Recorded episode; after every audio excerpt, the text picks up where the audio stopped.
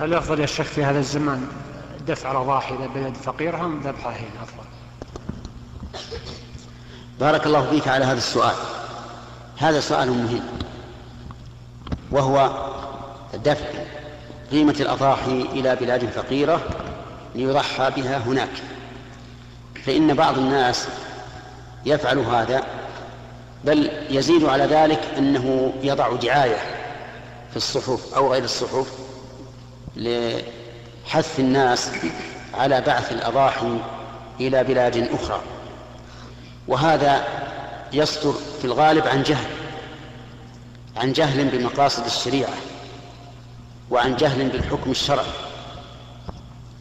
المقصود بالأضحية الأول المقصود الأول بالأضحية هو التقرب إلى الله تعالى بذبحه.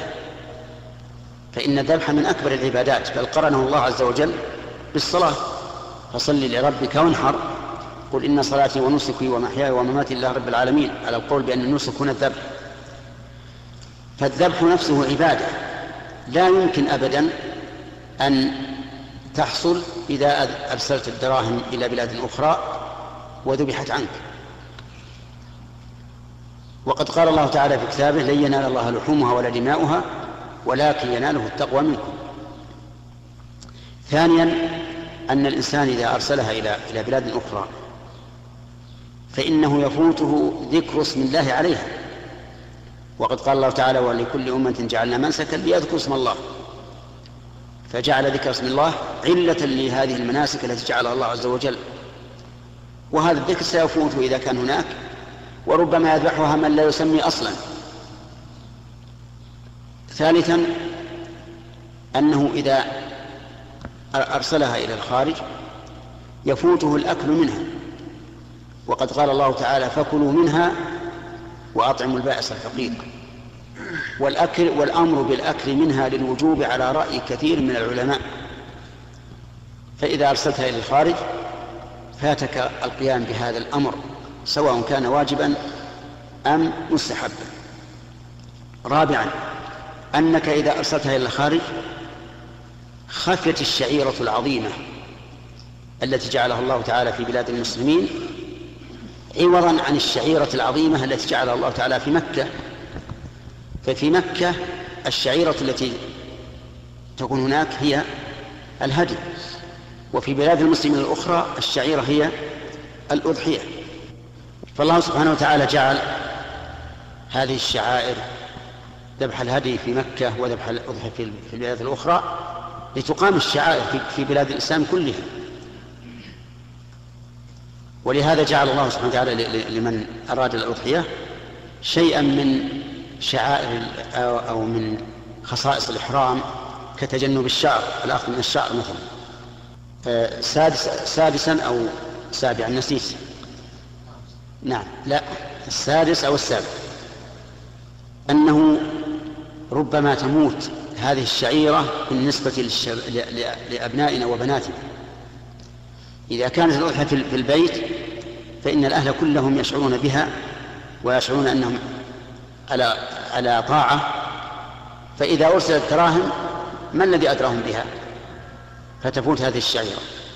فنقول من الخطأ الواضح أن ترسل قيم الأضاحي إلى خارج البلاد ليضحى بها هناك.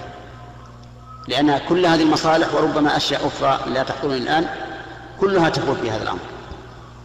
ثم إنه أيضا آه، السابع أن أن الناس يبدأون ينظرون إلى الأضحية نظرة مادية فقط. وهي طعام الجائع وهذا أيضا ضرر. وقد قال الله تعالى لن ينال الله لحومها ولا دماءه ولكن له التقوى منكم. وإذا كنت صادقا في أن تتعبد لله بالأضحية وأن تنفع إخوانك المسلمين فضحي في بلدك وأرسل الدراهم والأطعمة والأكسية إلى البلاد الأخرى. ما الذي يمنعك؟ لهذا أنا أرجو منكم بارك الله فيكم أن تبينوا الناس أن هذا خطأ وأن لا يصرفوا ضحايا وأن لا يصرفوا قيمة ضحاياهم إلى البلاد الأخرى بل يضحوا في بيوتهم. ولا يرد على هذا أن الرسول عليه الصلاة والسلام وكل علي بن أبي طالب في ذبح هديه أو أنه بعث بالهدي من المدينة إلى مكة. لأن بعثه بالهدي من المدينة إلى مكة ضروري إذ لا هدي إلا في مكة. لو ذبحه في المدينة لم يكن هديا. وأما وأما توكيل علي بن أبي طالب فالرسول وكل عليه الصلاة والسلام لأنه مشغول بأمور الناس. الناس في حاجة إلى أن يتفرغ لهم. ومع ذلك أمر من كل بعير بقطعة فجعلت في قدر فطبخت فأكل من لحمها وشرب من مرقها. ما ترك الأكل منها. فنرجو بارك الله فيكم أن تحرصوا على توعية الناس. ويقال مثلا ما هو المقصود اللحم من الفقير ينتفع به؟ أهم شيء إيش؟ التقرب لله بالذبح الذي جعله, الله قرين قرين الصلاة. وأنت لا تمنع من نفع إخوانك ترسل لهم دراهم ما في مانع.